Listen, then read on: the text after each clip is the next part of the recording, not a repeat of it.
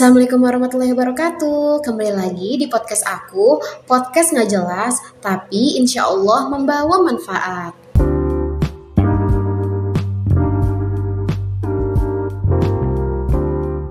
Sekarang teman-teman, aku ingin menjelaskan tentang bagaimana seorang muslim menilai bahwa praktik jual beli yang telah dilakukan sesuai syariah dan ketentuan fatwa terkait.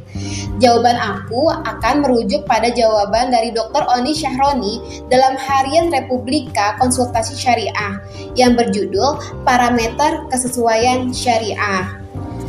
Ternyata ada tiga parameter yang digunakan untuk menentukan satu kebijakan atau produk ekonomi syariah itu sesuai dengan syariah. Pertama, terbebas dari transaksi yang dilarang. Apa sih transaksi yang dilarang itu?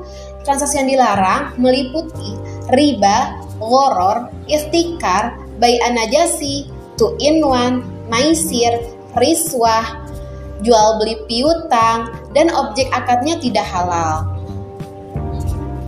Nah, aku akan menjelaskan sedikit mengenai transaksi-transaksi yang dilarang ini.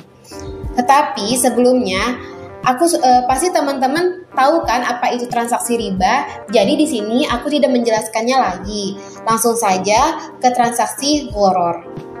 Apa sih transaksi horor? Transaksi horor terjadi, terjadi jika ada penolak, penolakan dari kedua belah pihak yang bertransaksi terkait persentase, kualitas, harga, dan waktu. Selanjutnya, transaksi ikhtikar.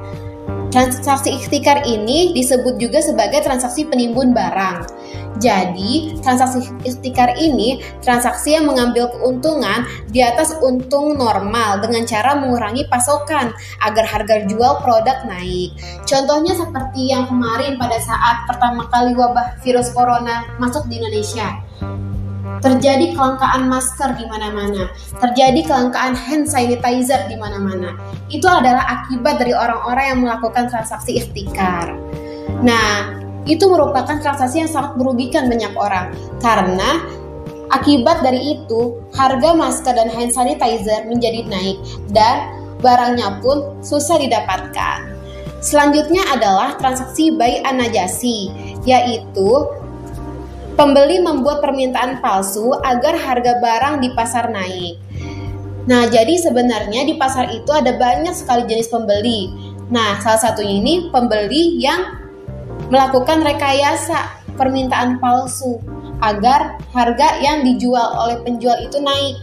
Contohnya, ada Ibu Risa ke penjual A dan datanglah Ibu Kamila ke penjual A juga. Nah, karena itu barang tinggal satu dan itu barang yang diinginkan Bu Kamila, akhirnya Bu Risa ingin membeli barang tersebut dengan menawar harganya menjadi 11.000 yang tadinya 10.000. Tetapi karena Bu Kamila membutuhkan banget barang itu, akhirnya Bu, Bu Kamila bilang kepada penjualnya, "Bang, saya deh yang beli. Harganya 15.000 nggak apa-apa deh," katanya.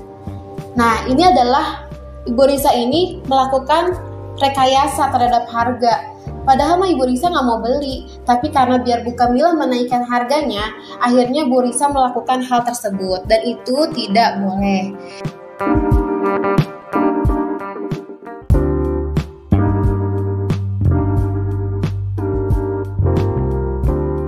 Jadi maksudnya riba utang piutang ini jika hutang dibayar secara tempo atau angsuran dan saat si pemilik hutang telah membayar pembayaran. Jadi maksudnya kalau misalnya ada Pak Joko ngutang ke Pak Andri, lalu Pak Joko bayarnya nyicil, tapi Pak Joko, Pak Joko nyicilnya telat bayarnya. Akhirnya Pak Andri menaikkan harga yang tadinya Pak Joko utang sebulannya 500 ribu menjadi 600 ribu. Nah itu tidak boleh teman-teman. Nah yang selanjutnya itu adalah Transaksi maisir. Maisir itu adalah transaksi judi. Pasti kalian tahu dong apa itu transaksi judi. Nah, yang selanjutnya adalah transaksi suap. Suap atau riswah. Dalam bahasa Arabnya disebut riswah, terus artinya suap. Nah, ini yang banyak terjadi di para pejabat nih karena banyak sekali anggota-anggota parlemen melakukan suap. Apa sih suap? Suap itu adalah memberikan sesuatu kepada pihak lain untuk mendapatkan sesuatu yang bukan haknya. Dan itu nggak boleh teman-teman. Nah, yang ke yang selanjutnya adalah transaksi two in one. Maksudnya adalah transaksi ada dua transaksi, ada dua akad di dalam satu transaksi. Contohnya, aku ingin membeli aku jika kamu membeli HP aku dengan tunai harganya 10 juta. Tetapi jika kamu membeli HP aku dengan cara kredit maka harganya menjadi 20 juta. Dan itu di, dan itu tidak boleh hukumnya. Dan objek akadnya tidak halal. Objeknya tuh tidak halal entah itu dari cara pengambilannya dari cara pembuatannya dari bahannya ya pokoknya objeknya itu tidak halal. Nah selanjutnya yang kedua adalah produk tersebut sesuai dengan akad atau transaksi syariah. Jadi, tidak semua produk itu bisa masuk ke, ke semua akad. Setiap akad itu mempunyai ketentuannya masing-masing. Jadi, setiap produk juga ada jadi setiap akad itu punya ketentuannya masing-masing. Tidak semua produk itu masuk ke dalam semua akad. Nah, yang terakhir adalah menjaga adab atau akhlak islami dalam bermuamalah. Di antara adab-adab tersebut adalah bekerja secara profesional. Karena itu tuntunan Islam sebagaimana hadis Rasulullah SAW yang berbunyi Sesungguhnya Allah Subhanahu wa taala menyukai jika kalian melakukan sesuatu pekerjaan dengan rapi.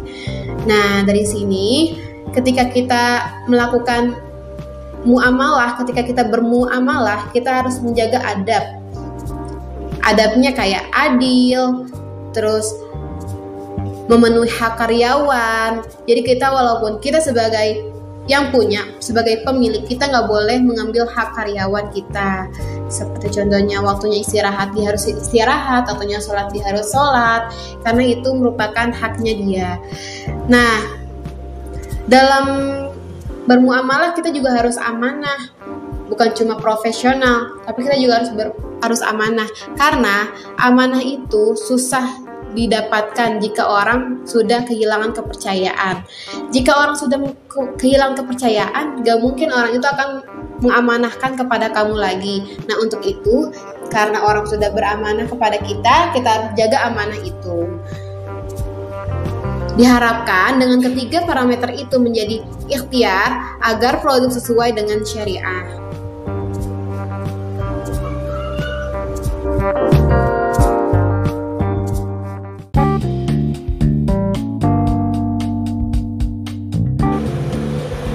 mungkin hanya itu yang bisa aku sampaikan di episode kali ini. Sebelumnya, aku minta maaf jika ada pihak yang merasa tersinggung akibat aku sebutkan nama atau yang lainnya. Aku mohon maaf yang sebesar-besarnya. Tetapi, aku nggak ada niatan sedikit pun untuk menyinggung siapa pun di podcastku ini. Dan juga aku minta maaf jika kata-kataku banyak yang masih salah, banyak yang masih susah diungkapkan dengan kata-kata. Aku mohon maaf karena aku juga masih dalam proses belajar. Dan juga jika isi ataupun materi yang aku sampaikan salah, aku minta maaf yang sebesar-besarnya karena kita sama-sama belajar di sini. Wabillahi taufik wal hidayah. Wassalamualaikum warahmatullahi wabarakatuh.